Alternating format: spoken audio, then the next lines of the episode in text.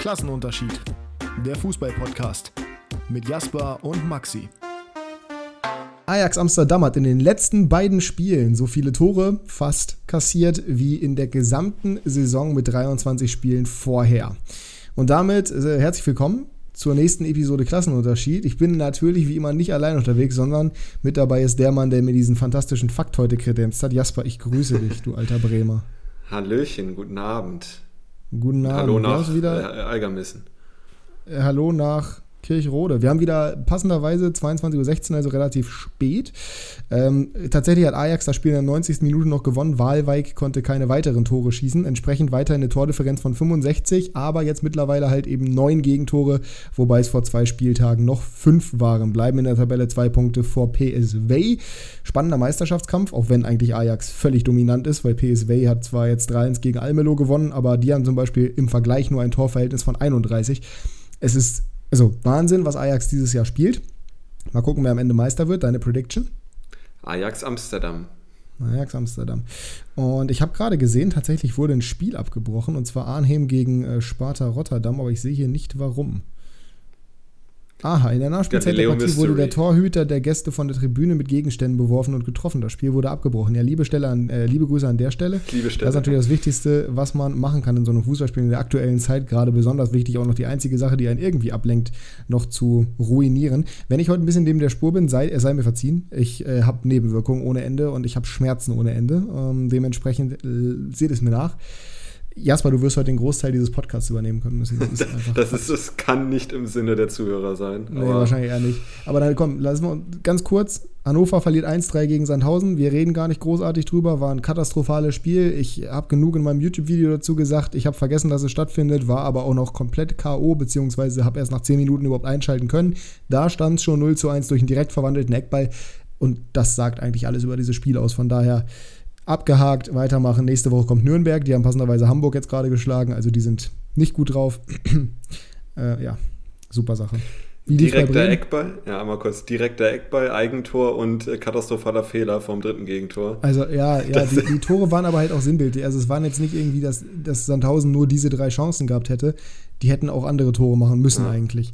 Dass es halt die drei Dinger sind, ist bezeichnend, aber das war halt so ein schreckliches Spiel. Wirklich, die direkte Ecke davor hat da schon eine so gefährliche aufs Tor gebracht. Zieler wird in der Halbzeit auch mit Kreislaufproblemen ausgewechselt. Wer weiß, ob er den sonst in irgendeiner Form gehabt hätte. Das 2-0 ist halt eine abgefälschte Flanke, genauso oder ähnlich wie äh, Muroya gegen Leipzig, das 4-0. So, und dann kommt halt am Ende der, Partie, gut, 96, es stand 2 zu 1, aber nach vorne ging überhaupt nichts. Und die haben einfach nur irgendwie, ach, ich kann nicht mal erklären, was die offensiv versucht haben. Es war wirklich gar nichts. Und dann kommt ein langer Ball, den fängt von Senga, glaube ich, den fängt Hult ab und spielt ihn dann aber. Also, guckt es euch an, ich weiß nicht, was er da macht. Der steht auch seit dem Leipzig-Spiel, komischerweise, auch wenn er vorher Spieler des Monats geworden ist, steht er komplett neben sich. Der hat auch da schon ganz miserabel gespielt. Der schien überhaupt keinen Bock zu haben. Das hat gewirkt, als ob der runterfliegen wollen würde. Jetzt gegen Sandhausen war es auch wirklich nicht gut. Ja, also er ist der beste Spieler der letzten Wochen gewesen und 96 hat immer noch ein sehr gutes Jahr 2022 bisher. Das war erst die zweite Niederlage in der Liga. Es sieht ja so aus, als ob es ganz anders wäre, aber es ist tatsächlich erst die zweite Niederlage gewesen. Und Hult hat da einen großen Anteil dran, aber trotzdem muss man den auch kritisieren dürfen nach so einer Partie, weil die war wirklich nicht gut. Mhm. Ja, bei Werder lief es zumindest ergebnistechnisch besser. 2 zu 1 Heimsieg ne? gegen Dynamo Dresden. Aber das war ein ganz schönes Stück Arbeit und gegen Ende der Partie hätte Dresden auch noch ausgleichen können. Ähm, wenn man jetzt mal kurz anfängt, chronologisch, also die ersten Minuten, in der zweiten Minute fiel das 0 zu 1 und es war da schon verdient. Das sagt schon sehr viel aus.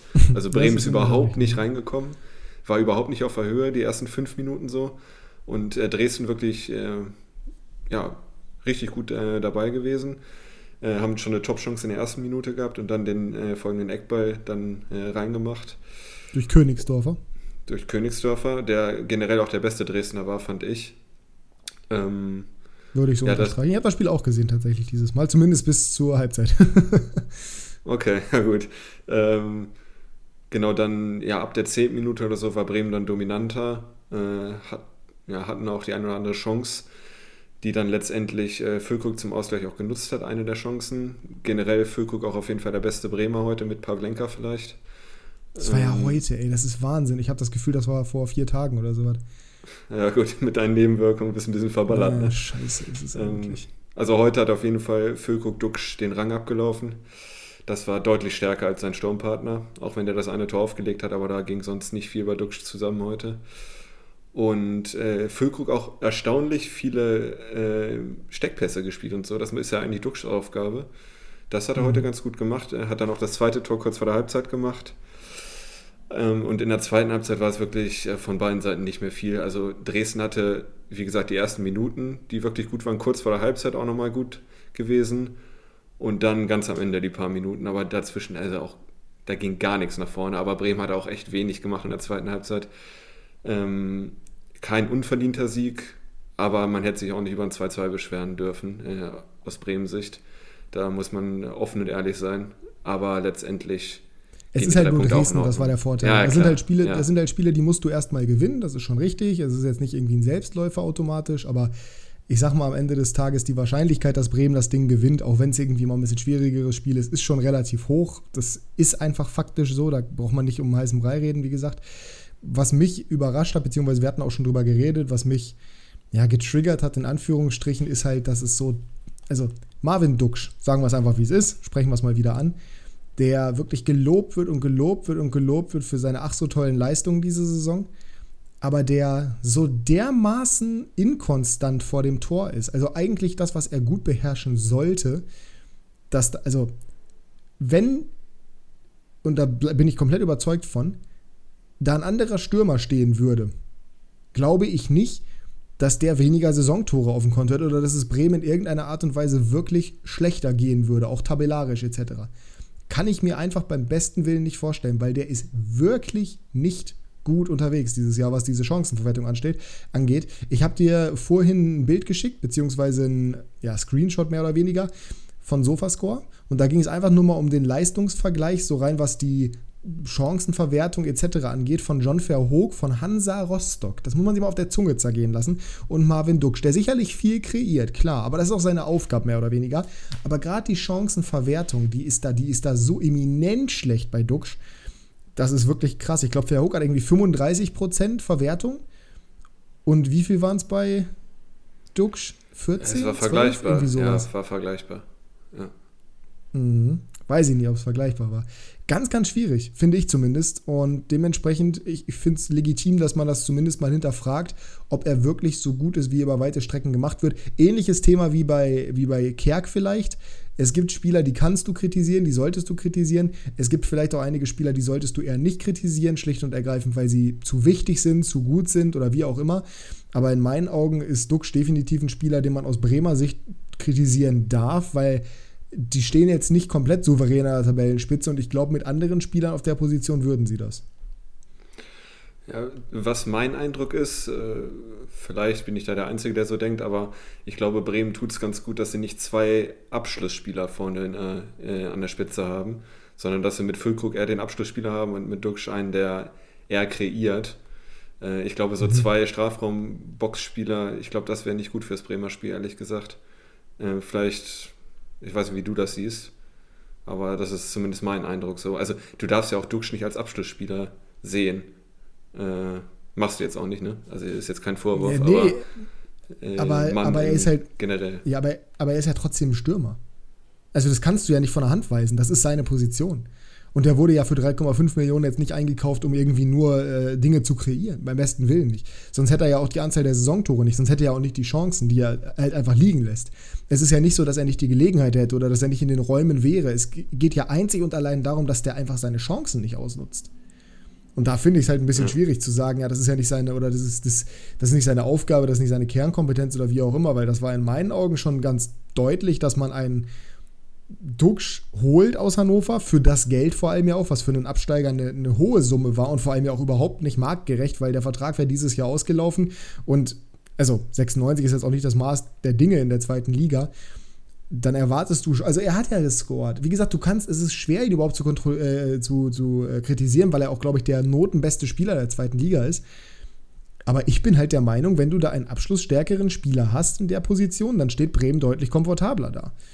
Und das ist Duxch halt einfach nicht. Und ich glaube halt, dass andere Spieler, dass es mit anderen Spielern genauso gut funktionieren würde, wenn nicht besser, zumindest was die Souveränität angeht, wie mit Marvin Duxch. Stell da zum Beispiel einen Guido Burgstaller hin, stell da zum Beispiel, ja, ein Simon Terodde ist ein bisschen ein schwieriges Beispiel, weil der ja wirklich genau der gleiche Spielertyp ist wie äh, Füllkrug.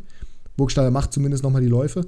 Stell mhm. da, weiß ich nicht, stell da einen Sven Michel zum Beispiel hin und du stehst mindestens genauso gut da, wenn nicht sogar besser. Und ich glaube, so teuer wäre der aus Paderborn vor der Saison auch nicht gewesen, bevor der die Tore gemacht hat. Wie viel hat jetzt äh, Union gekostet? Anderthalb Millionen, glaube ich, ne? Irgendwie ich sowas, ja. Also auf jeden Fall, auf jeden Fall, er wäre erschwinglich gewesen, gerade im Vergleich auch zu Duxch. Ja. Den wollte ja offensichtlich Markus Anfang haben. Das ist ja kein Geheimnis. Ja. ja. Gut, das ist eine andere Geschichte, ja. Ach ja. Äh, Aber genug darüber reden. Am Ende des Tages, ja, genau, am Ende des Tages du, du, hast mir heute eigentlich zugestimmt, du hast heute genau das gleiche geschrieben, deswegen äh, witzig, dass du jetzt wieder passiv in der Richtung wirst. Aber gut. Ähm, Was meinst du? Na, du, hast mir, du hast heute eigentlich genau dieses Thema aufgemacht, als wir miteinander geschrieben haben. Ja, ich meinte halt, es ist äh, kein Abschlussspieler und ein Chancentod. Also das ist ja offenkundig. Aber ich sage trotzdem, dass er wichtig ist. Ja, ja, ist er, aber gezwungenermaßen. Aber wie gesagt, anderes Thema. Man kann den, oder man, es ist sehr schwer, den notenbesten Spieler der zweiten Liga zu kritisieren. Ich will auch gar nicht seine Leistung oder seine Qualitäten äh, irgendwie diskreditieren, aber ich bin einfach der Meinung, dass der sehr hoch fliegt, gerade im Vergleich zu dem, was er wirklich liefert. Ähm, ja, wenn wir dann damit durch sind, würde ich sagen, können wir eigentlich, ja, wobei, nee, wir kommen nicht zur nächsten Kategorie, sondern wir kommen zu einem Zitat, das ich vorbereitet habe. Ich weiß nicht, ob du das Spiel gesehen hast. Aber es ist sehr bezeichnend, dieses Zitat, und es war, glaube ich, in aller Munde heute Nachmittag, denn das Manchester Derby hat stattgefunden. Mhm. Und zwar im Etihad. Ohne Cristiano Ronaldo, der angeschlagen gefehlt hat. Und 4 zu 1 ist es ausgegangen. Kevin De Bruyne Masterclass, Mares zwei Tore, De Bruyne zwei Tore, Sancho zwischenzeitlich zum Ausgleich. Es gab in der zweiten Halbzeit eine Ballbesitzphase von Manchester City, die ihresgleichen sucht, gerade wenn man bedenkt, dass Manchester City halt auch zu diesem Zeitpunkt geführt hat. 92 zu 8 innerhalb von 15 Minuten. Das ist eigentlich völlig unmöglich in so einem Spitzenspiel, vor allem wenn du halt die Führung im Rücken hast oder die führende Mannschaft bist und glaube ich zu dem Zeitpunkt aufs vierte gehst, nicht mal mehr aufs dritte. Und Roy Keane, Manchester United Legende, Sky Sportpundit, also Experte in England, hat gesprochen und ich werde jetzt einmal kurz auf Englisch das Ganze vorlesen. Ich hoffe, das kriege ich irgendwie hin und ich werde es dann natürlich übersetzen. Und du kannst mir direkt danach im Anschluss mal deine Meinung genau dazu sagen. The worst thing you can say about United is they give up for any player in a derby game, in any game, To give up is unforgivable, really. Players not running back when playing for Manchester United. It is really unacceptable. They threw the towel. It's shameful. There are five or six players who should never play for United ever again. Also im Endeffekt überhaupt keine Arbeit irgendwie reingesteckt, überhaupt keine Leidenschaft. Sie haben aufgegeben, sie haben sich aufgegeben, gerade in einem Derby absolut unakzeptabel, inakzeptabel. Und es gibt fünf bis sechs Spieler, die nie wieder für Manchester United spielen sollten. Wie siehst du das Ganze? Hast du Spiele auch gesehen? Äh, teilweise, ja. Also ich habe am Ende nochmal die Highlights gesehen, ich habe auch teilweise live gesehen. Ähm, ich sag mal so, auch wenn du sehr gute Abwehrarbeit leistest, ist es sehr schwer gegen City zu gewinnen. wenn du es nicht machst, hast du eigentlich schon verloren. Und ja, dass City ganz klar dominieren wird, war ja zu erwarten, aber das war schon sehr, sehr einseitig, gerade in der zweiten Halbzeit. Die erste, da hat United noch phasenweise offen gestalten können. Aber in der zweiten Halbzeit, das war ja Einbahnstraßenfußball. Und äh, weiß man, welche fünf, sechs Spieler er meinte? Ich gehe ganz stark davon aus, dass er das nicht gesagt hat. Nein, ich weiß aber es Fred nicht. hat er gefressen, das weiß ich. Fred hat er gefressen, ja, das ist richtig. Aber ich glaube, Fred ist einer, dem man sowas meistens nicht vorwerfen kann. Ich glaube, es wird auch so um Leute gegangen sein, wie zum Beispiel. Harry Maguire, der vor dem 2 zu 1 unfassbar schlecht aussieht. Hast du die Szene gesehen? Mhm. Also wirklich, De Gea hält das Ding und er lässt ihn durch die Beine und der Ball kommt dann zu, ich glaube, Grealish und dann kommt da zu äh, De Bruyne, der das 2 ja. zu 1 macht. Wahnsinn. Ich glaube, es geht auch um Leute wie Wambi Saka zum Beispiel. Ich kann mir auch vorstellen, dass es um Leute wie Sancho geht, weil Trackback ist jetzt nicht seine, sein USP. Ja. Ich, ich weiß es nicht genau, aber auf jeden Fall fünf bis sechs Spieler ist mindestens mal die halbe Mannschaft. Das ist schon ein ziemlicher Rundumschlag alles in allem. Und du hast es gerade gesagt, also muss man auch ein bisschen in den Kontext setzen. Sicherlich, es ist für jedes Team der Welt schwer, gegen Manchester City in irgendeiner Form anzustinken. Und egal wie gut du defensiv stehst, die werden meistens dafür Lösungen finden. Das ist aber keine Entschuldigung, sich in dem Derby so abschlachten zu lassen, beziehungsweise so blamabel zu präsentieren. Weil es war ja nicht nur defensiv instabil. Wenn City gewollt hätte, wenn City einfach die ganze Zeit Vollgas gespielt hätte, wäre das Spiel wahrscheinlich noch ganz anders ausgegangen. Sondern es geht ja einfach auch vor allem um die grundsätzliche Präsentation und die war halt miserabel, weil du, du, du kannst doch einfach nicht 92% Ballbesitz abgeben, wenn du zurückliegst. Das ist doch, ja, das, das, ist, ist das ist doch wirklich eine Aufgabe. Das ist doch wirklich through the towel. Also das. Handtuch werfen. Finde ich witzig übrigens, dass es auf Englisch genauso wie im, wie im Deutschen. Normalerweise übersetzt man deutsche Sprichwörter immer ins Englische, zum Beispiel so. Im Spanischen auch.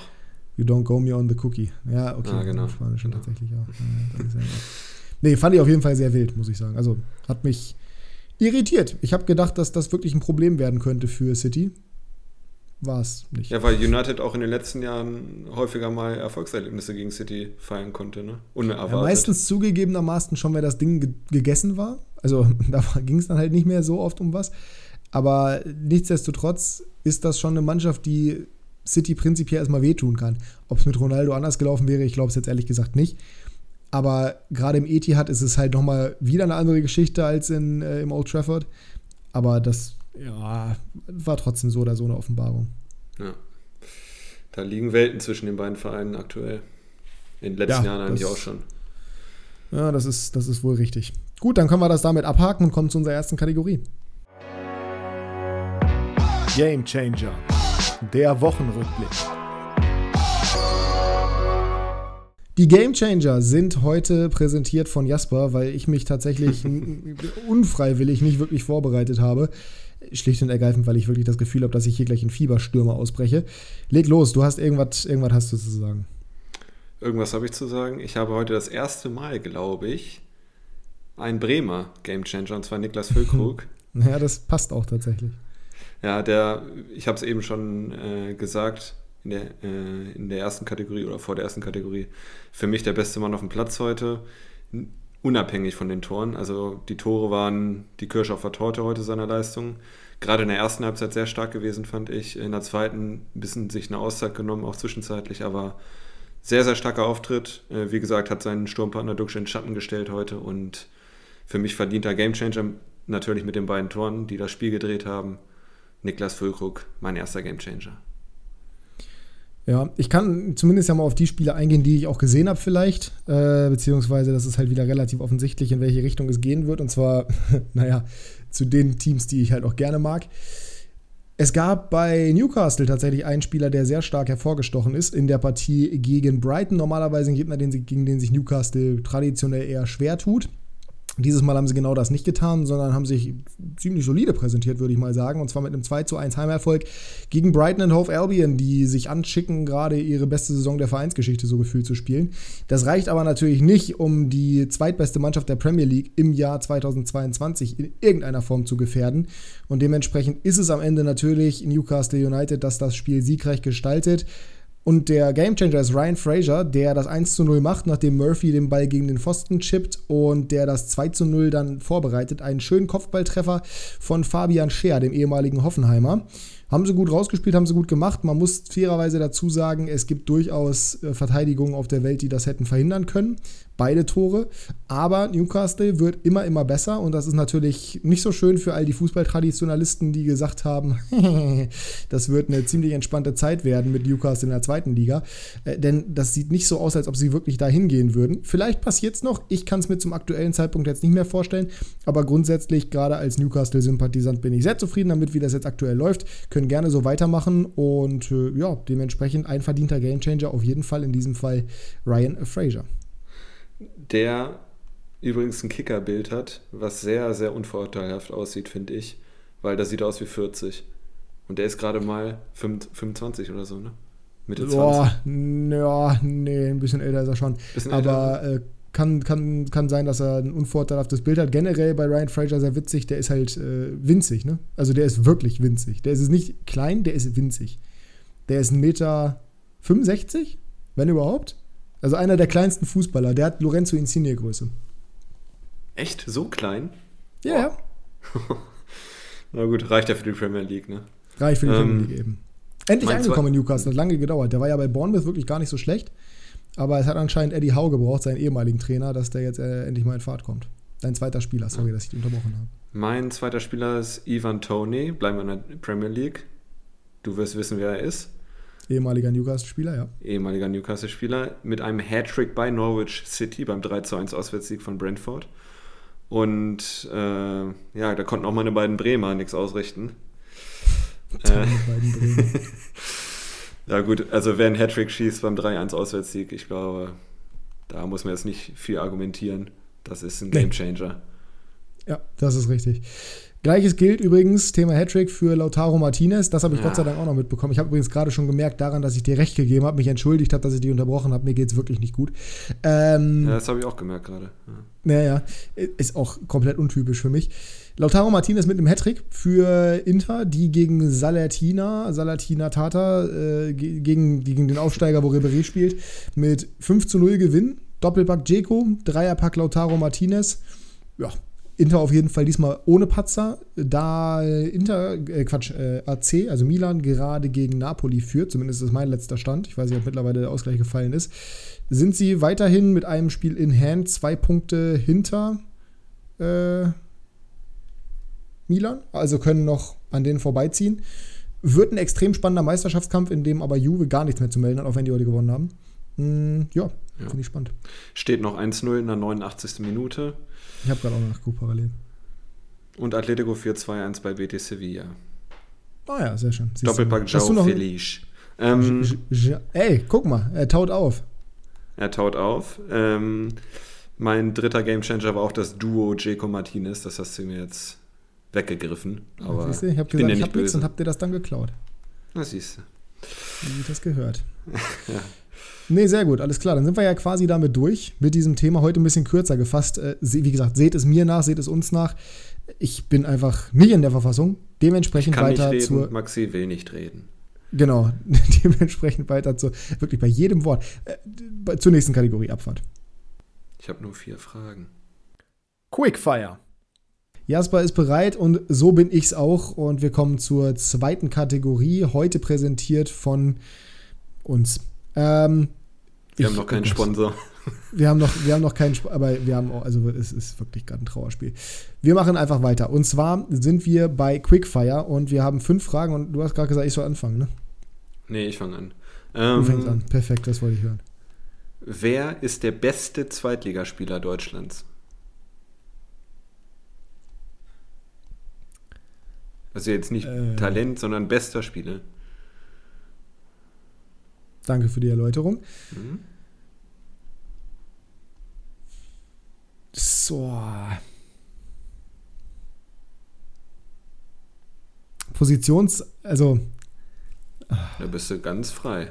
Ja, ja, ich merke das schon. Das ist, oh Gott, oh Gott, was für ein Trauerspiel das hier gerade ja, es wird. Gibt, ne? Es gibt keine, es gibt nicht die eine richtige Antwort, deswegen. Nee, ist richtig, aber es gibt unsympathische Antworten und das sind die ersten ja, beiden, die Das ist ja egal, es geht ja nur um die Stärke, nicht um die Sympathie. Ron Robert Zieler. Nein, oh Gott, ja, es ist wahrscheinlich Sonny Kittel. Oh, okay. Ja, was Wer, meinst du, warum ich mir so schwer tue hier? Wer ist der Zweitligaspieler, der die größte Zukunft vor sich hat? Die größte Karriere? Ach du meine Güte. Talentwatch jetzt hier oder was? Komm einfach aus Prinzip Farida Alidou. Okay.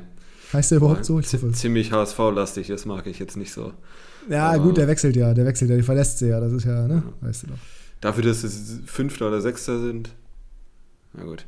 Ähm, was naja, gut, war der, der, der, hm. wechselt, der wechselt ja. Also ich weiß, du wolltest jetzt so eine Spitze damit austeilen, aber Talent ist halt super schwierig. Ne? Hat Bremen Talent? Nein.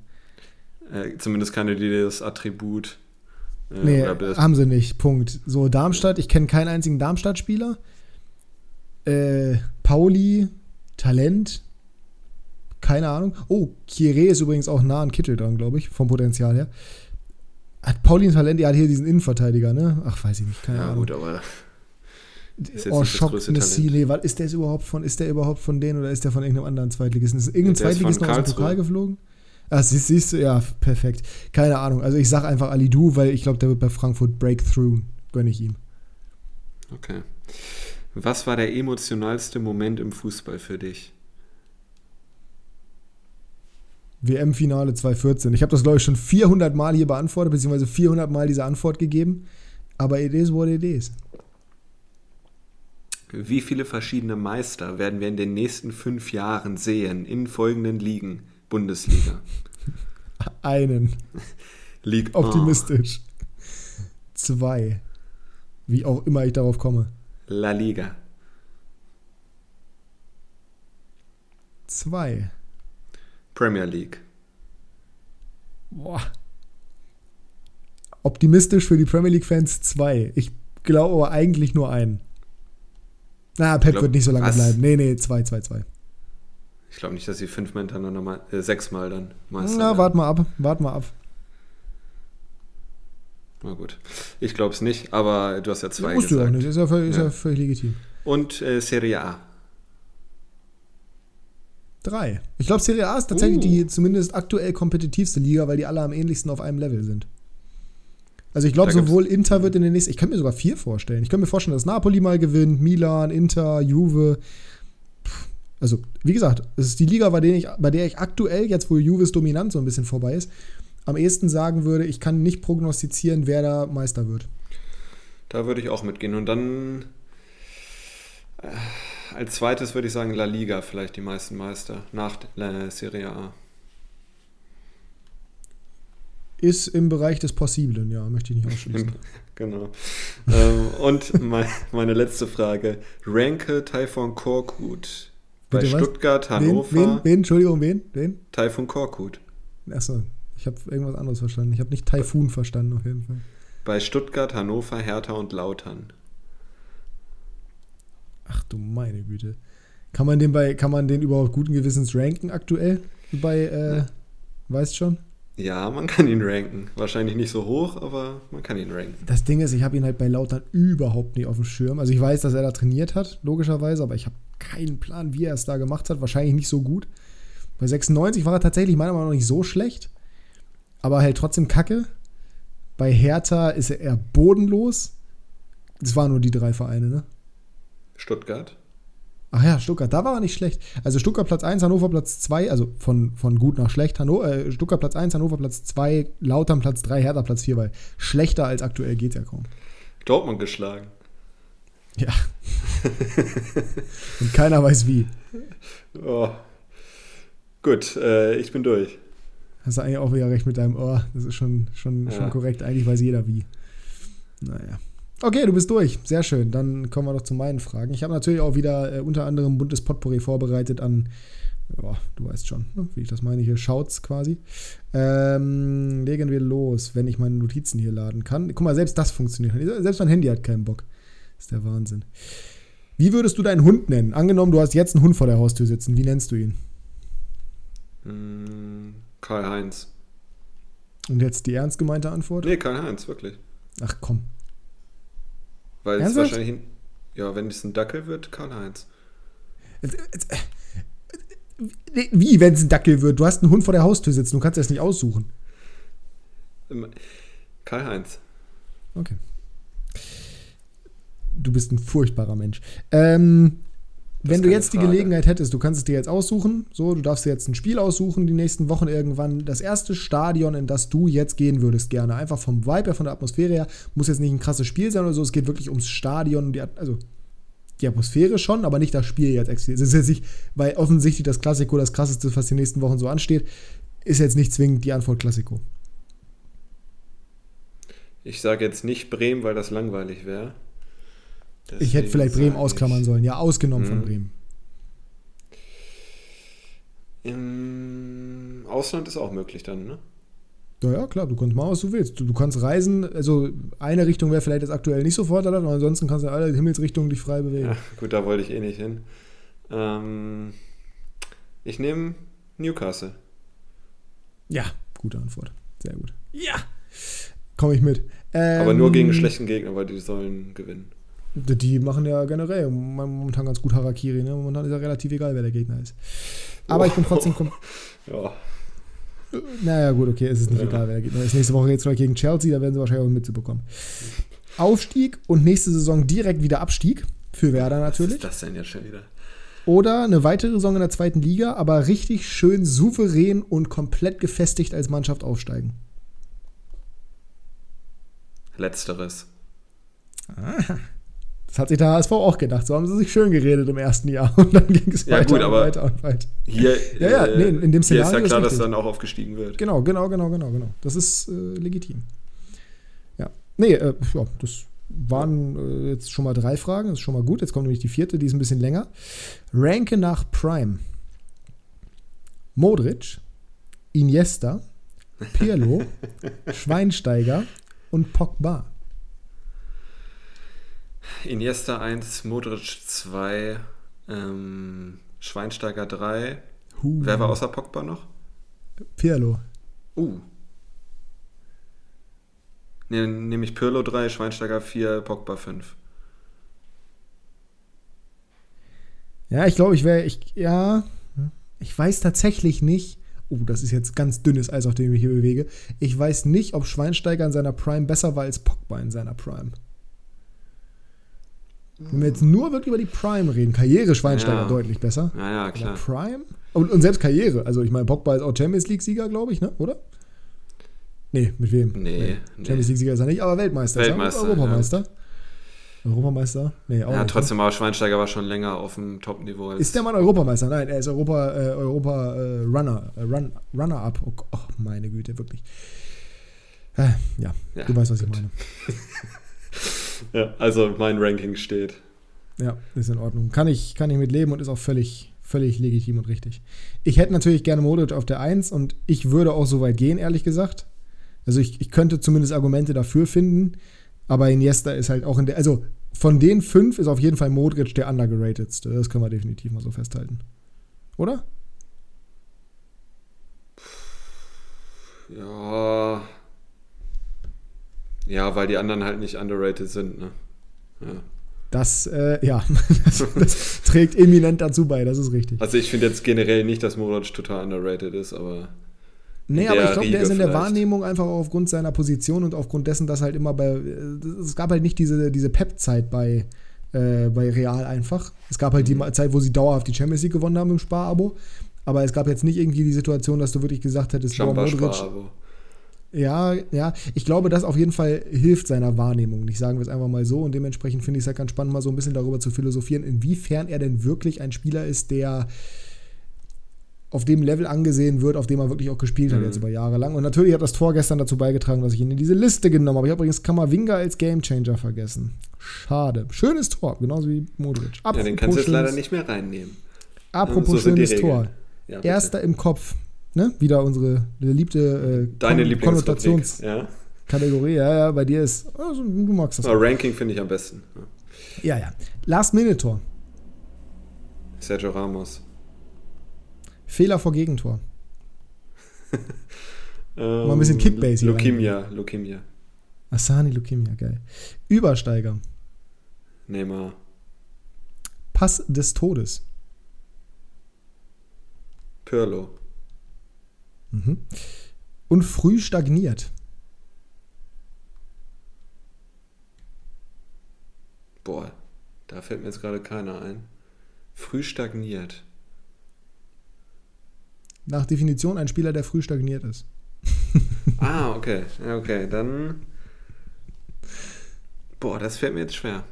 Ähm, Also Prime Example, der erste, der mir in den Kopf gekommen ist, war Rooney, weil Rooney war halt auf seinem Peak relativ früh in seiner Karriere. Ist natürlich danach auch noch überragend gewesen, eine Zeit lang zumindest.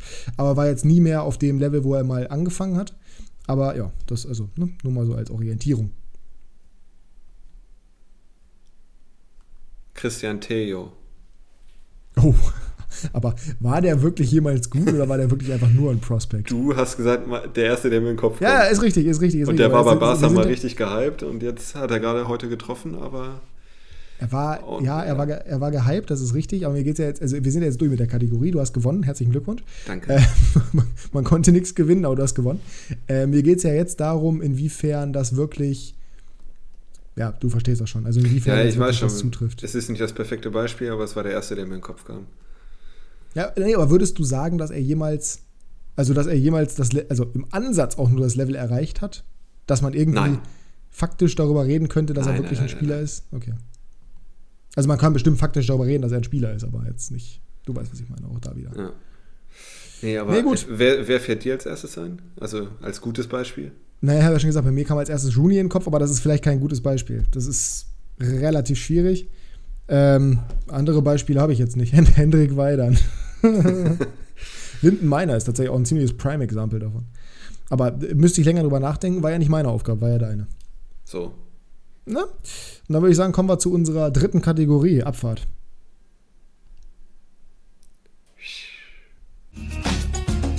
Trio Infernale.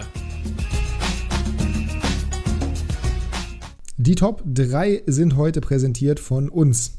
Was habe ich denn heute mit diesem heute, präsentiert? Ich habe vorhin ein Video geguckt. Ich habe vorhin ein Video ja. geguckt so, von so, von so Food-YouTubern und der hat jedes Mal, vor jeder Mahlzeit, es waren vier Mahlzeiten, glaube ich, hat er jedes Mal vorher gesagt, aber lass uns nicht so lange rumlabern. Jedes Mal. Und die haben jedes Mal übelst lange vorne rumgelabert. Das war total bescheuert. Ja, das naja. färbt ab. Genau, die Top 3 waren heute wieder ein Vorschlag von dir, dementsprechend erzähl mal. Ich erzähle, also, dass was ist die, worum geht's? Es geht um die Top 3 Elfmeterschießen aller Zeiten. Wie immer auf einer sehr subjektiven Basis. Natürlich. Und äh, ich fange einfach mal mir nichts, dir nichts an mit Platz 3 bei mir. Ja, warte kurz, ganz kurz. Ihr könnt also natürlich nicht. immer selber teilnehmen bei Instagram. Äh, ihr habt die Möglichkeit, so, ja. da abzustimmen. Entweder mir folgen, also MGT24, oder äh, Klassenunterschied. MGT. Klassenunterschied. MGT.24, völlig richtig. Der Link ist natürlich in der Podcast-Beschreibung.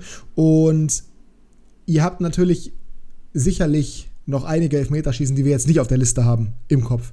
Wir haben nicht alle gesehen, wir haben vielleicht nicht alle miterlebt, wir, haben, sind auch vielleicht nicht alle eingefallen einfach, weil ich glaube, es ist nicht so leicht tatsächlich, die rauszufiltern, so die es gab. Also ich glaube, man kann jetzt nicht irgendwie eine Liste finden, die besten Elfmeterschießen.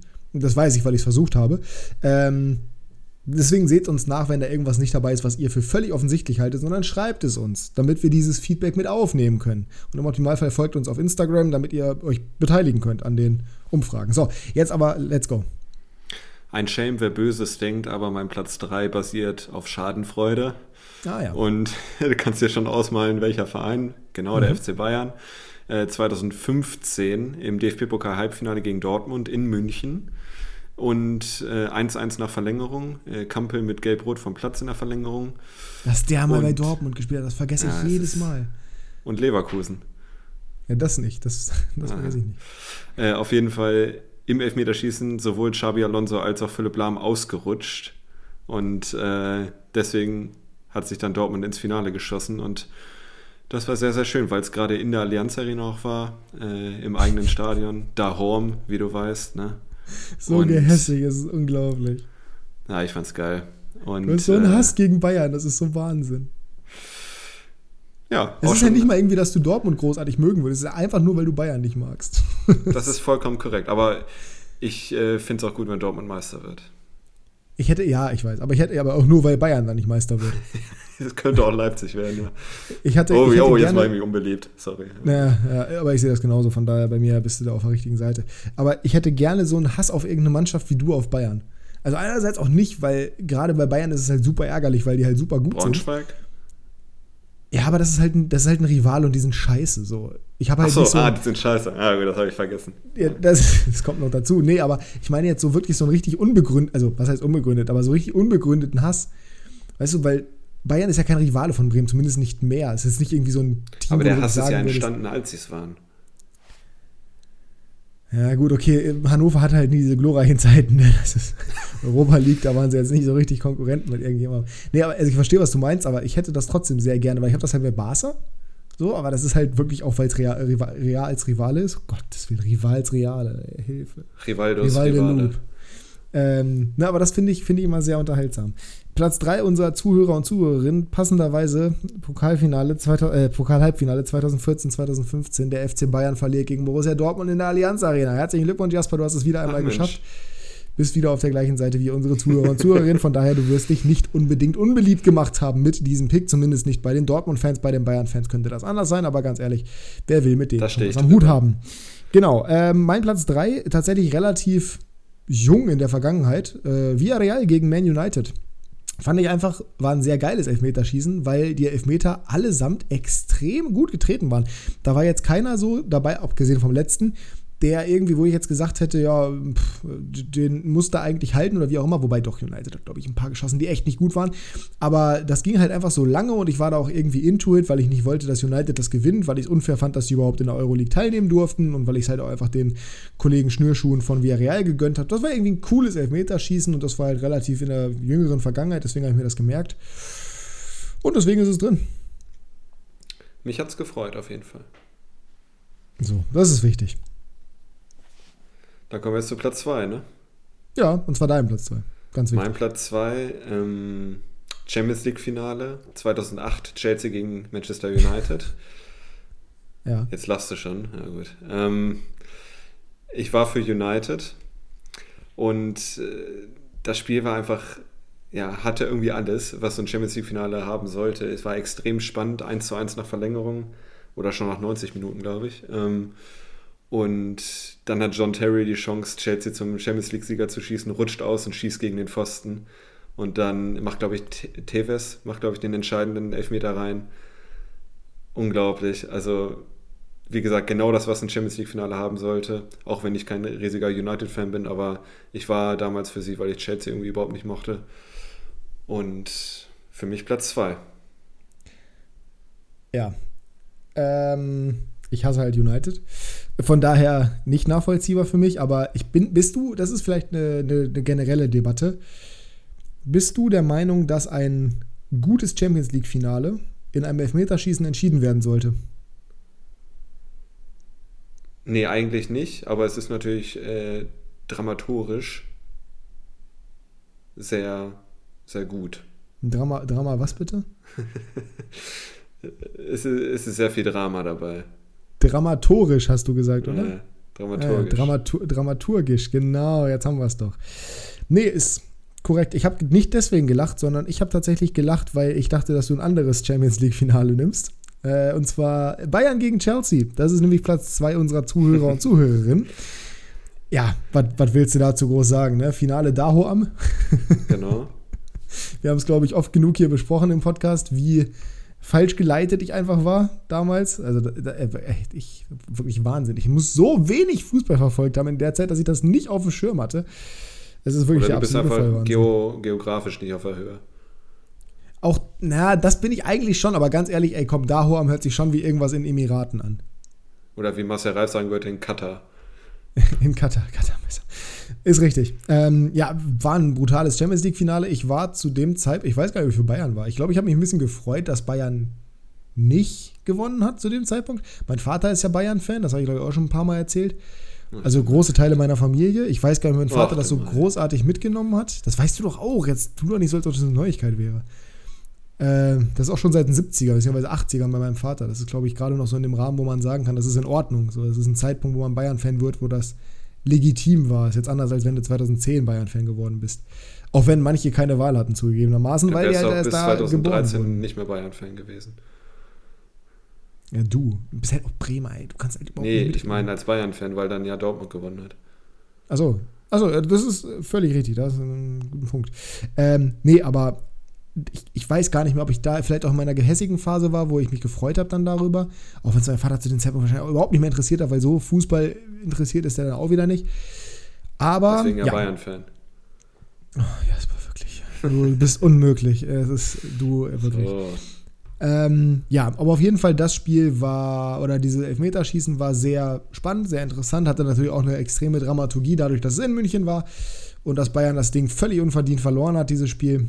Und ja, von daher, ich weiß gar nicht, ob das wirklich eine Zeit, wo mein Vater. Nee, nee, nee, nee, das war, das war eine andere Zeit, als mein Vater wirklich, als ich wirklich noch im Bett lag und mein Vater im Wohnzimmer gerumpelt hat und ich wusste, okay, jetzt ist bei irgendeinem Spiel ein Tor gefallen. Äh, in guten alten Zeiten. Naja, Gegen das Platz 2 bei unseren. Naja, je nachdem, das war halt immer schwer zu beurteilen. Ne?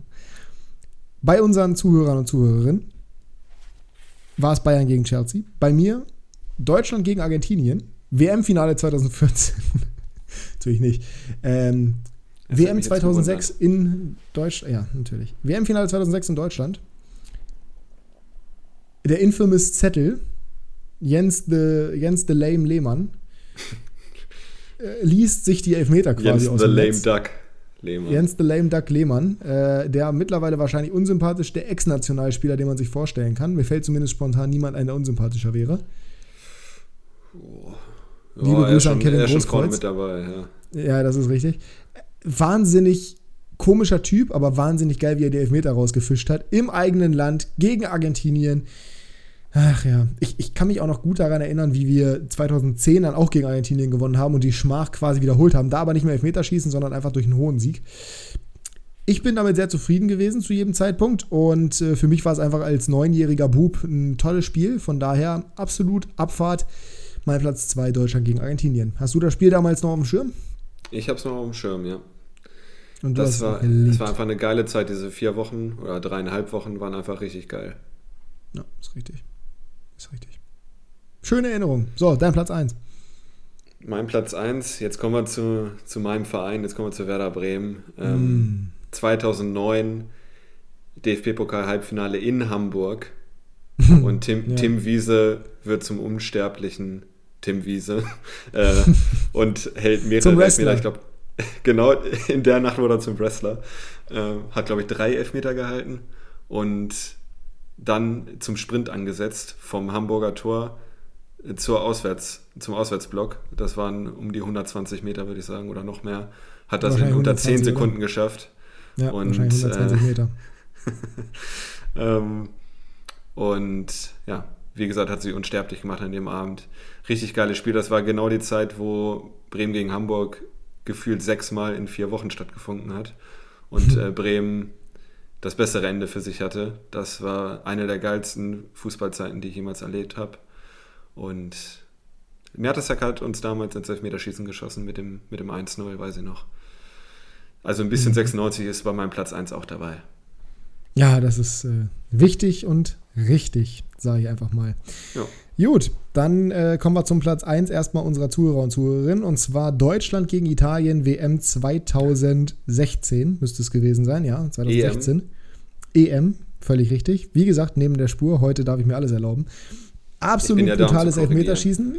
Ich, genau, ich kann mich auch noch sehr gut daran erinnern. Mein absolutes Highlight und wahrscheinlich das von jedem Einzelnen, der diesen Podcast hört und dieses Spiel gesehen hat, der Elfmeter von Simone Sasa. Wirklich, es ist der absolute Vollwahnsinn gewesen. Dieser Elfmeter, die Arroganz dabei und den so lächerlich zu verschießen. Hat fast schon ein bisschen erinnert an, oh, wie hieß denn der, der Vogel jetzt? Äh, ach, Kepa Arrizabalaga, natürlich. Der ja auch ja, himmelhoch jauchzend schlecht verschossen hat.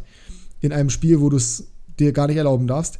Ähm, ja, war sehr interessant und war ein Spiel, was ich definitiv nachvollziehen kann, dass man das in seine Liste nimmt. Wir haben danach halt gegen Frankreich absolut verdient verloren und das war der erste Yogi Löw Disaster Class, meiner Meinung nach.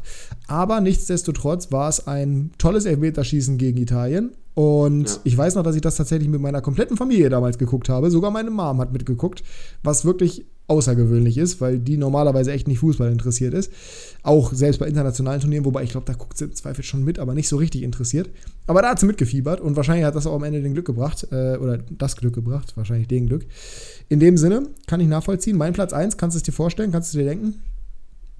Ja, ich kann es mir denken. Ich wollte nur einmal kurz sagen, ich habe das Spiel Deutschland-Italien bei Tore geguckt äh, auf seiner ah, Liebe Grüße, liebe Grüße. Liebe Grüße. Äh, dein Platz 1 ist wohl ziemlich sicher das Madrid-Duell äh, im Champions League-Finale. Falsch. Das hast du jetzt extra bisschen, gemacht. Nee, nee, nee, nee. Ich finde es ein bisschen bitter. Äh, äh, da, Hannover peinlich, 1992. ja, selbstverständlich. Habe ich natürlich nicht selber gesehen, ich habe es oft genug angeguckt. Ähm, natürlich, real könnte man damit reinnehmen, aber ich, wie gesagt, Champions, ich habe dich ja gerade nicht umsonst gefragt. Findest du es gut, wenn ein Champions League-Finale im Elfmeterschießen entschieden wird? Ich nämlich nicht, weil Elfmeterschießen ist immer nur Glück und das zeigt, dass die Mannschaft, die gewinnt, vielleicht am Ende auch nicht die bessere war. Siehe Chelsea gegen Bayern und dementsprechend habe ich natürlich Real Madrid da jetzt nicht mit reingenommen. Kann man natürlich für argumentieren, als Madridista, gerade gegen Atletico, äh, ziemlich legendär, aber nein, es muss natürlich genauso wie bei dir dein Verein, bei mir mein Verein sein. Und zwar Hannover 96, 1992. Ich war nicht mal auf der Welt, aber es ist der letzte Titel, den 96 gewonnen hat und dementsprechend wahrscheinlich der größte Moment der Vereinsgeschichte in den letzten, naja, 54 waren sie Meister, ist schon ein bisschen her. Ähm, absolut überragend und der wichtigste Mann die Vereinslegende, Jörg Sievers, mittlerweile leider nicht mehr Torwarttrainer bei 96, zwei Elfmeter gehalten und zwar von, und das finde ich weiterhin fantastisch, Holger Fach, ehemaliger Bundesliga-Trainer, sollte bekannt sein. Mhm. Und, und der Name ist einfach so Wahnsinn, Karl-Heinz Flipsen. also allein für den Namen ist es der absolute Wahnsinn. Ähm, ja, Oliver Freund bei 96 auch verschossen, aber die anderen haben halt getroffen. Keinen einzigen dieser Spieler kennt man jetzt so im klassischen Sinne noch. Also natürlich kennt man die als 96er, aber ich glaube, wenn ich dir jetzt die Namen vorlese, wirst du keinen davon kennen. Aber am Ende des Tages stand der Pokalsieg. Und das, wie gesagt, größter Erfolg der 96 Vereinsgeschichte der Jüngeren. Und dementsprechend natürlich mein Platz 1, genauso wie es komplett nachvollziehbar ist, dass bei dir auf Platz 1 deine Jungs aus Bremen stehen. So, Als einziger ich, Zweitligist, ne? Hat er 96 den Pokal gewonnen, ne? Als einzig, ich glaube ja. ja. Also ich habe habe die zweite Liga jahrelang nicht so verfolgt. Das äh, hat sich mittlerweile erledigt, das Thema. Das Duisburg war noch im Finale gegen Schalke, aber knapp Ja, aber die wurde knapp null komplett hops genommen worden. Wird spannend dieses Jahr. Ähm, heute Abend passenderweise war DFB-Pokal-Auslosung. Das können wir ganz kurz tippen, bevor wir gleich zu Kickbase kommen. Als letzten Teil dieses Podcasts. Denn damit sind wir durch mit den Top 3. Vorschläge gerne per DMs, entweder an mich, an Jasper oder an Klassenunterschied. Und äh, gerne auch eure Meinung zu diesen Elfmeterschießen. Ähm, wir haben das Halbfinale des DFB-Pokals ausgelost. Hannover 96 nach dem Skandalspiel gegen Leipzig nicht mit dabei. Skandalspiel einfach, Alles weil die bodenlos ne? scheiße waren. Ja, genau. So. Äh, aber der HSV zu Hause gegen den SC Freiburg mhm. und RB Leipzig zu Hause, auch sehr interessant, gegen die Eisernen. Genau, gegen Union Berlin. Was, was, was, was sagen wir? Was, äh, tippen wir mal kurz die Spiele durch. Ist ja, ist ja nicht sind so lange. Nur zwei, ja. Genau, sind ja nur zwei. Part 1, HSV gegen Freiburg. Natürlich dein Albtraumspiel eigentlich, weil es kann für dich, also es kann gut ausgehen oder richtig scheiße. Na gut, Albtraumspiel wäre Bayern gegen Hamburg oder sowas. Aber. Naja, da wäre ja ähm, relativ klar, wer gewinnt. Ich glaube, es wird eine richtig enge Sache, da es in Hamburg ist. Und Auf geht's, Hamburg. Hey. Ich, kann, ich sag jetzt einfach mal, ich bin ja grundoptimistisch, weißt du ja, ich sag 4 zu 5 mhm. nach Elfmeterschießen für Freiburg. Ah ja, perfekt. Ich sag 2 zu 0 für Freiburg. So. Ähm, okay, alles klar. So, und dann anderes Spiel. Leipzig gegen Union. Ich glaube, mhm. wir können beide sagen, wir hätten uns wahrscheinlich das hört sich richtig blöd an. Aber also wahrscheinlich hätte sich jeder normale Mensch das Finale Freiburg gegen Union gewünscht. Ja, wahrscheinlich, nee, ja, wahrscheinlich eher oh, Hamburg. Ja. Naja, viele glaube ich auch Hamburg, aber wir beide uns halt äh, nicht. Aber äh, ja, also ja, egal. Auf jeden Fall glückliches Los für Leipzig, so oder so, weil Heimspiel. Wie geht's aus? 2 zu 0. Auch da schließe ich nicht an. Nach Verlängerung. Spiele, beide Spiele 2 zu 0. Wäre auch ein komisches Ergebnis nach Verlängerung. Ist möglich, aber wäre trotzdem ein bisschen komisch. Ja. Juti, dann sind wir damit durch. Ähm, wir sind bei der letzten Rubrik. Kickbase Breakdown.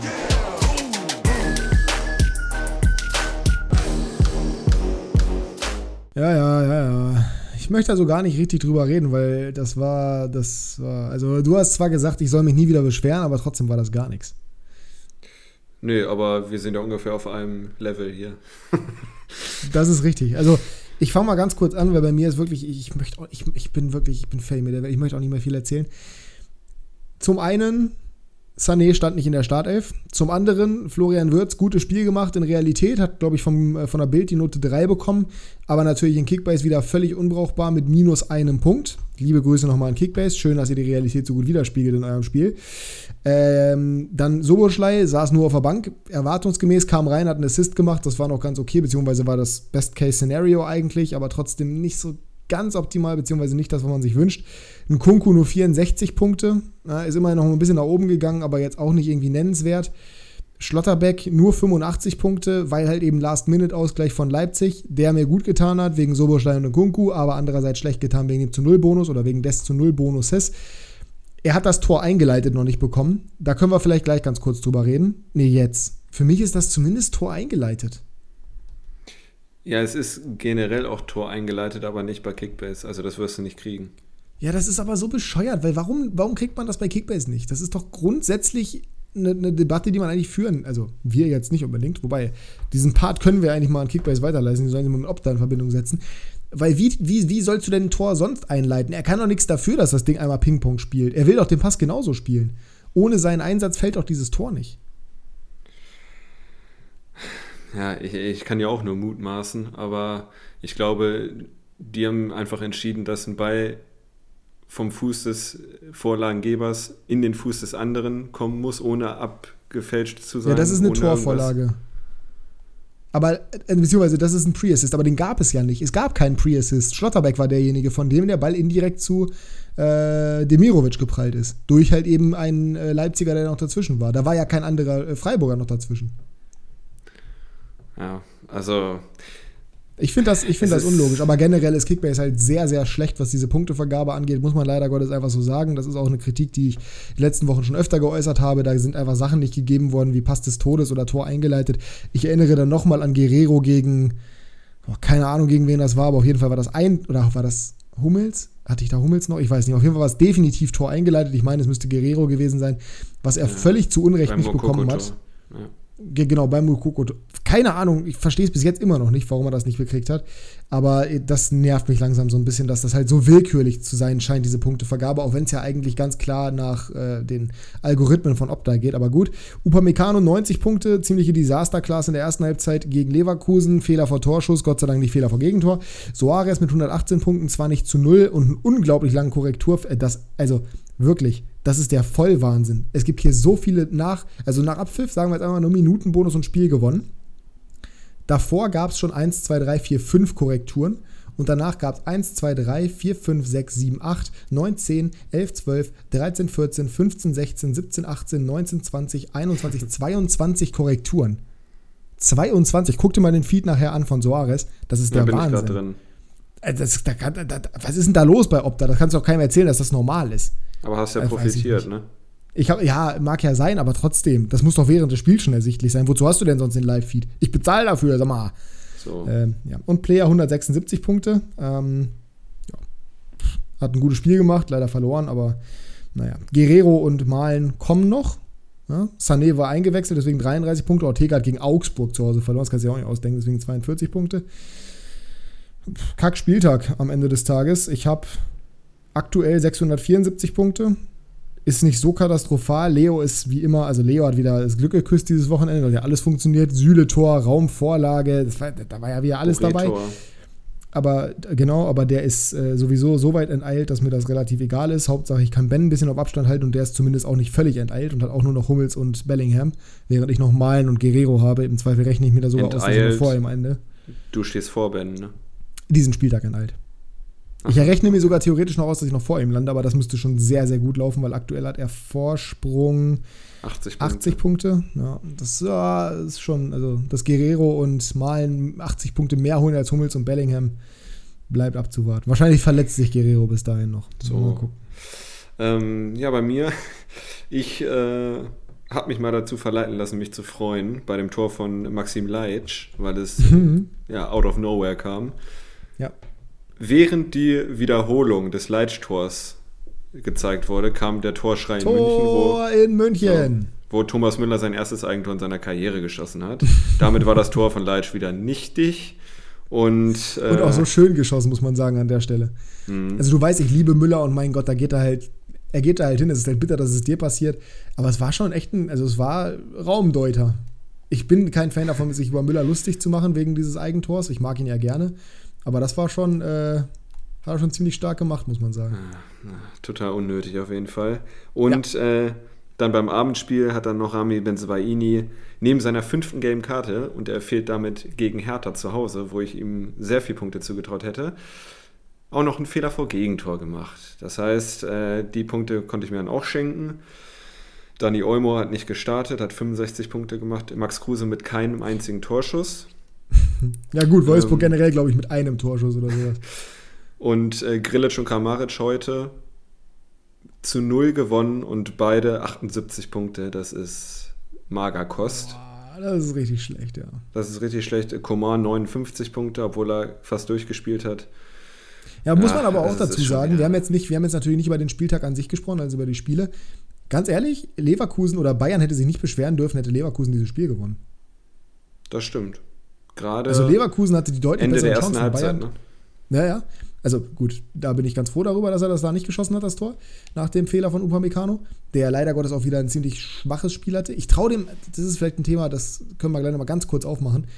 Ähm, aber grundsätzlich war Leverkusen hatte die viel dickeren Chancen. Bayern war zwar dominant so über die meiste Zeit, hatte mehr Ballbesitz, glaube ich, aber so generell war Leverkusen die deutlich gefährlichere Mannschaft. Schade, dass sie die Dinger halt nicht gemacht haben. Also, was heißt schade? Mir soll es relativ egal sein, aber für sie schade. Nur das war von Bayern wirklich kein gutes Spiel und das zeigt so ein bisschen, dass sie momentan ihre Phase haben, wo sie einfach in dieser Saison nicht, nicht so gut sind. Und zumindest schlagbar. Mal gucken, wie es nächste Woche Champions League wird gegen ja, äh, Salzburg. Ja. Ich kann mir zwar vorstellen, dass sie sich da relativ schnell rehabilitieren werden, gerade weil es in München ist, aber unmöglich scheint dann nicht unbedingt zu sein, dass Salzburg sich irgendwie weiter mogelt. Ja, genauso sehe ich es auch. Also ich gehe schon stark davon aus, dass Bayern weiterkommen wird, aber es wird mich jetzt auch nicht komplett aus den Socken hauen, wenn, Leipzig, äh, wenn Salzburg da ein gutes Spiel macht und vielleicht doch die Chance hat, weiterzukommen. Ja, bin ich komplett bei dir. Thema Upamecano, beziehungsweise Thema generell Bayern. Ähm, das, ist ja so ein, das ist ja so ein dauerhaftes Thema dieses Jahr, gerade bei Upamecano, der ja immer extrem kritisiert wird dafür, wenn er ein äh, schlechtes Spiel macht, aber auch extrem gelobt wird, wenn er ein gutes Spiel macht, was ich ja nicht unbedingt abwechselt bei ihm, aber zumindest mal in äh, schöner Regelmäßigkeit irgendwie vorkommt beides. Wie siehst du generell die Entwicklung bei Bayern in der Defensive? Jetzt haben sie mit Süle die nächste in Anführungsstrichen Stütze verloren zum Ende der Saison. In den letzten Jahren sind mhm. Alaba, Hummels, Boateng und Süle jetzt weggebrochen. Ersetzt wurden sie durch Lucas Hernandez für 80 Millionen. Upamecano, ablösefrei, glaube ich, müsste es gewesen sein, ne? Nee, 42 Millionen. Oder 40. Hä? Die haben 42 Millionen für Upa bezahlt? Wen haben sie denn 40,5 glaube ich. Geholt? Ja, Ausstiegsklausel, ja. Ich dachte, irgendwen haben die ablösefrei geholt. Sabitzer waren auch 30 Millionen, ne? Nee, Sabitzer waren 15 oder so, 14. Echt? Ja, okay. Mhm. Bringe die Zahlen völlig durcheinander. Aber gut, am Ende des Tages trotzdem äh, Lukas Hernandez und Upamecano anscheinend für sehr viel, ich hätte sogar gesagt, wenn es nur 80 für Hernandez und ablösefrei Upa gewesen wären, sehr viel Geld geholt für gerade deutsche Verhältnisse. Bei Hernandez kannst du mir auch erzählen, was sie wollten, äh, beziehungsweise was du willst. Die wollten einfach nur ein Statement setzen, dass deutsche Clubs auch Geld ausgeben können. Ähm, hätten sie mal beim anderen Spieler gemacht. Hätten sie mal bei einem besseren Spieler gemacht, auch wenn Hernandez per se kein schlechter ist. Und ja, jetzt ist halt Pavard theoretisch noch da. Sie haben noch einen Nian Su, also Talente haben sie ein paar, aber so richtig weiß man nicht, wie es bei Bayern defensiv weitergeht. Glaubst du, dass Upamecano bei Bayern langfristig eine Zukunft haben wird und dass er ein Top-Verteidiger bei Bayern werden wird? Das ist sehr, sehr schwer zu sagen. Ich kann mir vorstellen, also er, dass er das Zeug dazu hat, ja, kann ich mir vorstellen. Ob das jetzt so kommen wird, ist natürlich sehr, sehr vage, das jetzt zu beurteilen. Aber man sieht, oder ich meine, es ist offensichtlich, dass er deutlich mehr Klopse drin hat als bei Leipzig. Ähm, und dass er keine sehr souveräne Saison spielt. Nichtsdestotrotz glaube ich schon, dass er sich stabilisieren wird bei Bayern. Ich glaube, also genau das, was du gerade gesagt hast, ist der Punkt. Ich glaube erstens, der hat einfach nur Akklimatisierungsprobleme. Das muss ihm erlaubt sein in dem Alter, dass der einfach noch ein bisschen Probleme hat, bei Bayern sich zurechtzufinden, zumal Bayerns Defensive aktuell auch nicht so stabil ist. Ich glaube, der wird eine richtig gute zweite Saison spielen. Ich glaube, der wird sich richtig gut einfinden. Boateng hatte, glaube ich, in seiner ersten Saison auch ein richtig schweres Jahr bei Bayern. Und dementsprechend mal abwarten, ob das bei Upa nicht vielleicht genauso laufen wird, dass der am Ende des Tages ein richtig, richtig guter Innenverteidiger bei den Bayern wird. Was ich so ein bisschen als kritisch erachte, sind eben die Klöpse, weil ob du das wirklich jemals aus deinem Spiel rausbekommst, es gibt Spieler, die für 80 Millionen wechseln und das nie aus ihrem Spiel rausbekommen. Liebe Grüße an der Stelle mal wieder nach Manchester zu Harry Maguire. Aber ich, ich traue ihm das zu. Also ich sehe bei Upamecano weiterhin, auch aufgrund der guten Spiele, die er ja für Bayern schon gemacht hat, die, wo er angedeutet hat, was für ein unglaubliches Potenzial er hat, dass er einer der besten Verteidiger der nächsten Jahre in der Bundesliga zumindest mal, wenn nicht sogar weltweit werden könnte. Ja. Nichtsdestotrotz ähm, glaube ich schon, dass äh, Süle ein sehr, sehr wichtiger Mann ist, der fehlen wird nächstes Jahr. Ja, ja, natürlich. Ich glaube, den kriegen sie ersetzt. Aber das ist ein anderes Thema. Äh, ich glaube, darüber haben wir auch schon gesprochen. Thema Alfonso Davies würde ich da ganz kurz anschneiden, weil ich glaube persönlich, dass Bayerns Defensive extrem darunter leidet und auch Upamecano, dass Davies nicht da ist. Ich glaube, der ist das Puzzlestück, was Bayern aktuell fehlt. Das jetzt vielleicht ein bisschen komischer schaut oder ein bisschen großer schaut, auch weil Davies jetzt gerade nicht auch für seine Defensivqualitäten unbedingt bekannt ist. Aber ich glaube, dass Davies der Grund ist, warum Bayerns Defensive seit fast schon Monaten nicht so stabil ist. Willst du das noch ausführen? Heute eigentlich ungerne, aber ich kann es zumindest kurz anschneiden. Ähm, Davies ist ein Spieler, der über unfassbares Tempo verfügt, das bei Bayern defensiv sonst keiner hat. Keiner. Nicht ein einziger Spieler. Hernandez mag nicht langsam sein, kann die Linksverteidigerposition auch bekleiden, macht da sicherlich auch nicht ganz so schlecht, aber gut oder so wie Davies kann er es nicht. Süle ist im, in der Endgeschwindigkeit schnell, genauso wie Upa, aber das sind beides keine Sprinter oder keine, keine, keine Speedos, so wie jetzt der Roadrunner. Ist einfach so. Und ich glaube, dieses Element nutzen die Gegner extrem aus, weil es war sehr häufig so, wenn Bayern irgendwie mal in Konter gelaufen ist, beziehungsweise einfach einen Umschaltmoment äh, reingelaufen ist, dass Davies halt einfach so schnell hinterm Ball war, dass sich die komplette Verteidigungssituation extrem geändert hat. Und das ist, finde ich, jetzt einfach, oder es fällt mir, oder ich könnte mir vorstellen, dass es daran liegt, ich bin beim besten Willen kein Experte in dieser taktischen Hinsicht und so akribisch gucke ich die Bayern-Spiele jetzt auch nicht. Aber ich habe das Gefühl, dass das ein riesiger Faktor sein könnte, dass wenn der wieder da ist und wenn er sein Tempo wieder auf vollem Level hat, was ja auch mal so ein bisschen die Frage ist, wie, wenn du so lange raus warst, wie kriegst du dein Tempo wieder auf dieses Level? Dass der ein totaler Gamechanger, und da sind wir bei einer Rubrik unseres Podcasts, für die Bayern sein könnte, einfach weil der ein Element mitbringt, was in der aktuellen Verteidigung nicht vorhanden ist.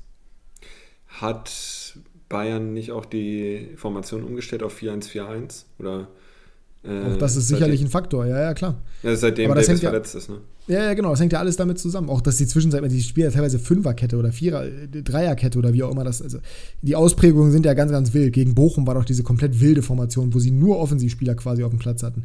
Und Kimmich. Ähm, keine Ahnung, also ich glaube, mit Davies wäre Bayern erstens deutlich variabler, tatsächlich, was auch komisch klingt, weil es nur ein Spieler ist, aber ich glaube trotzdem, sie werden variabler in den Systemen her, weil er einfach so viele verschiedene Positionen bekleiden kann, weil den kannst du auf der linken Seite wirklich überall hinschicken und er bringt mit seinem Tempo in jeder einzelnen Formation so ein unberechenbares Element mit und zum anderen einfach durch seine, ja, durch diese, einfach durch dieses, ich bin ein klassischer Linksverteidiger, ich komme auch mit Tempo daher.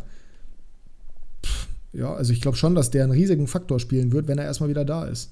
Hoffentlich kommt er schnell zurück. Ich weiß nicht, wie lange der noch gescheduled ist. Also ich habe heute gelesen, ähm, dass Nagelsmann gesagt hat, er hat ein paar Wochen gar nichts gemacht. Das heißt, auch wenn er wieder am Training ist, wird das noch dauern. Ja. Also ich bezweifle, dass er mehr als, mehr als vier, fünf Spiele machen wird noch. Also ich sage, das ist, das mag, äh, das ist vielleicht jetzt mein abschließender Schaut dazu. Ohne Alfonso Davies ist Bayern kein Top-Favorit und kein Favorit, nicht mal, nicht mal ein ernstzunehmender Kandidat für den Champions League-Titel dieses Jahr. Ich glaube wirklich, dass an Alfonso Davies mehr hängt, als man sich im ersten Moment vorstellen würde. Mhm. Ja, würde ich, würd ich mitgehen. Bei der Champions League, äh, ja, da ist auch so viel Tagesform abhängig, das weiß ich jetzt nicht. Aber. ich sehe bei der Champions League das Ganze eher unkritischer, dieses Statement, als bei der Liga. Ja gut, die Liga werden so, so bei der Champions League, bei der Champions League hast du, also klar, bei der Champions League ist viel Tagesform abhängig, aber du hast im Endeffekt trotzdem zwei Spiele, in denen du es gerade biegen kannst. Und in der Bundesliga hast du halt Woche für Woche ein Spiel nacheinander. Ja, ja, aber Bayern hat so einen qualitativen Bayern Vorsprung wird, auch ohne deswegen, Davis. Ja, deswegen, ja, deswegen sage ich ja, in der, in der Bundesliga sehe ich es nicht so gravierend wie in der Champions League. Ja, ja, sehe ich doch auch so. Du hast ja gesagt, dass in der Champions League die Tagesform entscheidend ist. Also du hast ja gerade quasi gesagt, dass es nicht so gravierend in der Champions League ist. Wegen der Tagesform. Ja, ich meine nur Bayern Favorit. Äh, das möchte ich jetzt nicht bejahen oder verneinen. Wir müssen das jetzt nicht zu sehr ausführen, aber gegen wen der Verbleibenden nach dieser Runde, je nachdem, was jetzt passiert, wäre Bayern denn noch Favorit? Ja, kommt auf an, wer weiterkommt, ne? Ja, gut. Ich habe jetzt nicht alle aus, Partien die, vor Auge. Also ja. gut, gegen Paris oder Real wahrscheinlich nicht. Ähm, gegen Liverpool sehe ich auch überhaupt nicht. Gegen Liverpool auch nicht. Selbst gegen, ja, gegen United vielleicht schon, gegen Atletico, bei dem Spielstil, den die haben, wahrscheinlich auch. Also da vielleicht gerade noch so, aber United, selbst bei, ganz ehrlich, selbst in der Form, die die sind, selbst bei United würde ich mich aktuell schwer damit tun, die als Favorit zu sehen. Also wirklich als klaren Echt? Favoriten. Wow. Ja. Auf den Titel auf gar keinen Fall. Also da sind in meinen, da ist je nachdem Real oder Paris kegeln sich ja gegenseitig raus, aber Man City, Liverpool, die sehe ich da, die sehe ich einfach mhm. vorne. Ja, wird spannend. Absolut. So, äh, damit sind wir durch mit dem Kickbase. Ach nee, dein Kickbase-Talk steht noch komplett aus. Nee, nee. Ich habe den auch schon äh, kurz angerissen und äh, ich habe ja eigentlich auch schon, Ach, stimmt, über fast alle Spieler ge geredet. Ja. Wer, wer war Flecken, denn dein Topscorer? Maxim Leitsch. Äh, ah ja. Aber der, der wurde auch äh, zweitbester Spieler des Spieltags, Ich wollte gerade sagen, ja, ist richtig. Aber du hast mir noch empfohlen, ihn reinzustellen in der Championship. Liebe Grüße nochmal an der Stelle. Ja. Vielen Dank dafür. Ich hätte ja, sonst Amel Bella Kotschap aufgestellt und der hat ein Eigentor gemacht. Siehst du. Ich bin nur da, um dir zu helfen. Ja, weiß ich doch. Dann tippen wir jetzt noch schnell, ne? Ja, das äh, können, wir, können wir gerne tun. Meine Güte, ey, das ist doch schon wieder relativ lang geworden hier. Es gibt kein Freitagsspiel. Äh, fangen wir gleich an mit dem Samstagnachmittag. Ka ka kannst du mir das erklären? Weißt du, warum das so ist? Nein. Ah, perfekt, okay. Äh, ich weiß nur, dass es für Kickbase Manager gut ist, weil man äh, 10 Nee, Start Aufstellung einstellen. Nee, acht. Ja, acht, genau. ja. Ähm, fangen wir an mit dem FC Augsburg gegen Mainz 05. Boah. Wenn das Spiel mal überhaupt stattfindet. Stimmt. Ja, Mainz hat 19 Corona-Fälle. Normalerweise, und in Normalfällen würde ich immer sagen, Mainz gewinnt das 2-1. Aber jetzt in der Situation, respektive das Spiel findet statt, das heißt ja nicht automatisch, dass Mainz auch nur im Ansatz in Bestbesetzung spielen kann. Oder dass die Spieler ansatzweise auf ihrem Level sind, fitnesstechnisch. Augsburg gewinnt das gegen ein sehr Corona-geschwächtes Mainz mit 1 zu 0. Dann sage ich 1 zu 1. Machen wir auch noch den Spieler? Boah, da fällt mir das echt schwer. Also in dem Spiel würde ich es lassen. Ja, stimmt. Also Ke- keine wir wissen ja nicht, wer weil- bei Mainz spielt. Ne? Ja, es ist komplett unvorhersehbar. Also wir haben zwar, ich habe sogar trotzdem gesagt, Augsburg gewinnt, aber ich würde wahrscheinlich trotzdem irgendwie einen Mainzer empfehlen. Wahrscheinlich einen Mainzer Defensiven, weil die wahrscheinlich viel zu klären haben werden. Keine Ahnung. Ja. Dann machen wir weiter mit Hoffenheim gegen Bayern. Mhm. Uh, das ist interessant. Du hast gar nicht getippt. Doch, ich habe 1-1 gesagt. Achso. Ich bin wirklich nie aufmerksam gerade. Hoffenheim gegen Bayern. Soll ich anfangen? Ja, 1 zu 3. 2 zu 3. 3 zu 4. Nein, 2 zu 3. kommt noch was? Also, ähm, dann sage ich 1 zu 2. Nehmen wir da jetzt einen Spieler rein? Ja, klar. Dann sage ich äh, Jamal Musiala.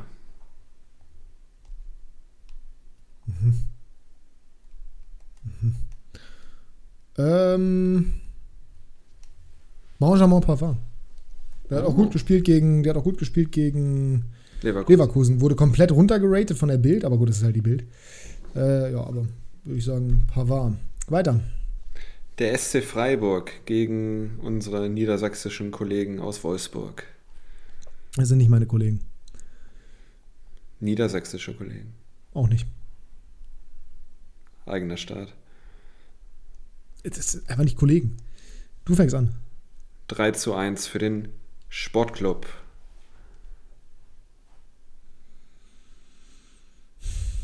2-1 für den Sportclub. Und ich sage Xaver Schlager. Ist auch wild, einen Wolfsburger zu nennen, wenn. Mhm. Ähm, schwierig. habe ich. Oh, habe ich diese Woche eigentlich wieder Demirovic gesagt? Bestimmt, ne? Das kann sehr gut sein, dann mach einfach weiter. Ja, ja, Demirovic, wie immer. Gut. Ähm, Union Berlin gegen den VfB Stuttgart. Die wieder Auferstandenen. Mhm.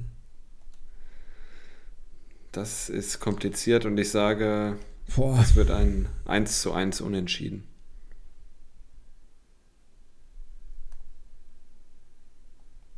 2-1 Union. Direkt wieder zurück ins Tal der Tränen mit dem VfB. Sorry. Boah, aber welcher Spieler? Ich sag Fürich. Avonihi Rehab. Doppelpack. Das Abendspiel. Unsere Borussia aus Gladbach gegen nicht unsere Hertha aktuell auch aus sehr schwer Berlin. mit. Unsere Borussia aktuell in der Situation, in der wir uns befinden. Da. Ja. Aber Ja, ja, gegen Hertha wahrscheinlich doch noch trotzdem unsere Borussia. Ähm, Ich sag mal so, Sympathie ist ja unabhängig von Erfolg. das ist völlig richtig. 3 zu 1. Dann sage ich 3 zu 4 zu 1. Diese Gurken, die, ja, 4 zu also 1. diese Gurkentruppe spielt niemals zu 0. Ja, aber es ist auch Hertha, ne? Ja, und Hertha hat, glaube ich, die letzten Spiele immer getroffen, bis auf Wolfsburg. Also wirklich jedes Spiel. 4 zu 1. Und ich sage. Boah, welcher Spieler? Ja, Das ist ich wirklich schwer. Ja, ist jetzt auch kein Hot Take mehr, ne? Ist doch scheißegal. Du kommst ja mit Hot Takes jedes Mal aufs Neue, Alter. Dann sage ich. Wenn es einfach kein Hot Take gibt, dann willst du mal als Hot Take. Dann sage ich Neuhaus, komm. Wow, was ein Hot Take, Mensch. Guck einer an, Wahnsinn. Ne? Naja, Player hat die letzten Spiele jetzt deutlich besser gepunktet. Ja, bei der aktuellen Form von Gladbach trotzdem auch noch ein Hot Take. Äh, Chris Führig kommt dann hier mit und erzählt mir irgendwas von Hot Take. Nächstes Spiel. Achso, habe ich schon getippt? Ja, doch, habe ich. Mein Gott. Ja, aber du hast keinen Spieler gesagt. Doch, Player, ne? Ja. oh, NRW-Duell. Leverkusen gegen Köln. Oh. 4-0. So, 3 zu 1. Und äh, Andrich nehme ich jetzt mal wieder.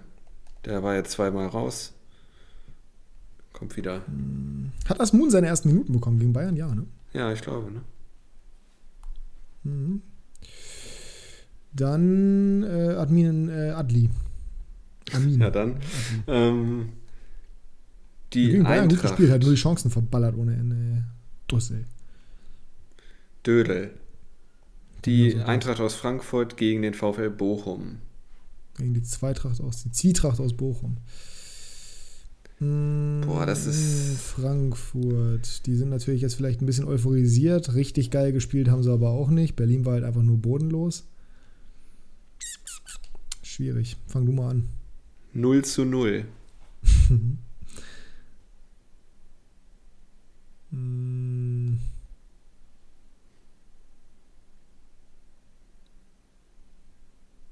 Hallo? Ja, ich überlege. Lass mich so. mal kurz.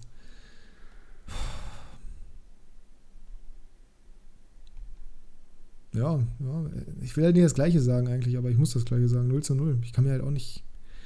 Ja, wobei Frankfurt zu Hause torlos. 1-1, komm. Spieler Bella Kotschap. Sagst du Rehab? Mhm. Mhm. Comeback stronger. Lindström. Ich glaube, den motiviert sein Tor. Mit rechts. Das ist ja bei ihm eigentlich nur das Bein zum Stehen. Jetzt der BVB gegen Bielefeld. Ja, Dortmund Boah, natürlich mit einer Pause. Bielefeld auswärts. 5-0. Nee, 3-0.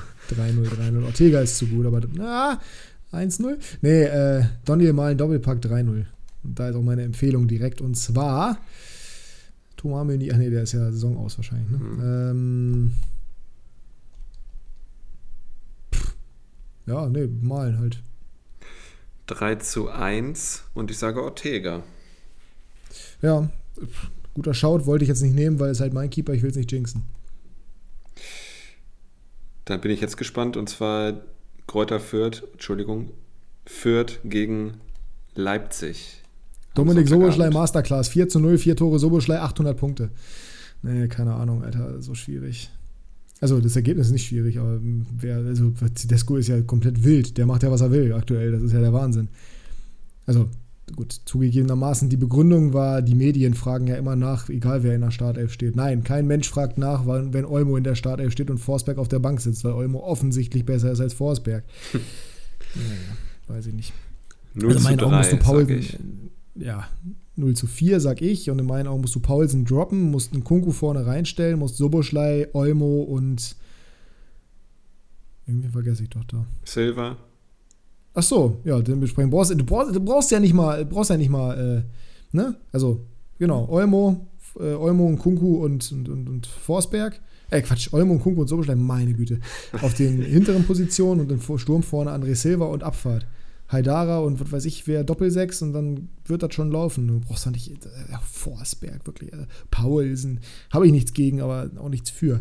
Ähm, ja, 4 zu 0 und, und Man of the Match wird hoffentlich Dominik Soboschlei, der hoffentlich von Anfang an spielt, weil es führt ist und weil er eine Chance bekommt nach seiner Vorlage. Wobei wahrscheinlich hat Tedesco in dem Moment wieder geblinzelt und dementsprechend nicht mitbekommen, dass das. 3-0 Dani Olmo. Siehst du, da sind wir nämlich jetzt bei dem Punkt, dass du es jinxst für deinen Spieler. Ja, seitdem wir uns auch persönlich sehr gut verstehen, ist das. Ja, das kannst du mir alles erzählen. Gut. Warum versteht ihr euch persönlich jetzt gut? Ihr seid ja Brüder, das wissen wir ja schon länger. Wir sind optisch Brüder. Ich weiß nicht, ob das gut ist oder schlecht. Aber Für Dani Olmo ist es sehr schlecht. Für dich. Ja gut, wir, wir teilen uns ja auch das, äh, das Konto, von daher ist alles gut. Ähm, Zumindest bildest ja, du dir das ein. Ich bilde mir das ein, ja. ja Inventing Anna ist Inventing Jasper. Wer die Serie kennt, der weiß jetzt genau, worauf ich anspiele.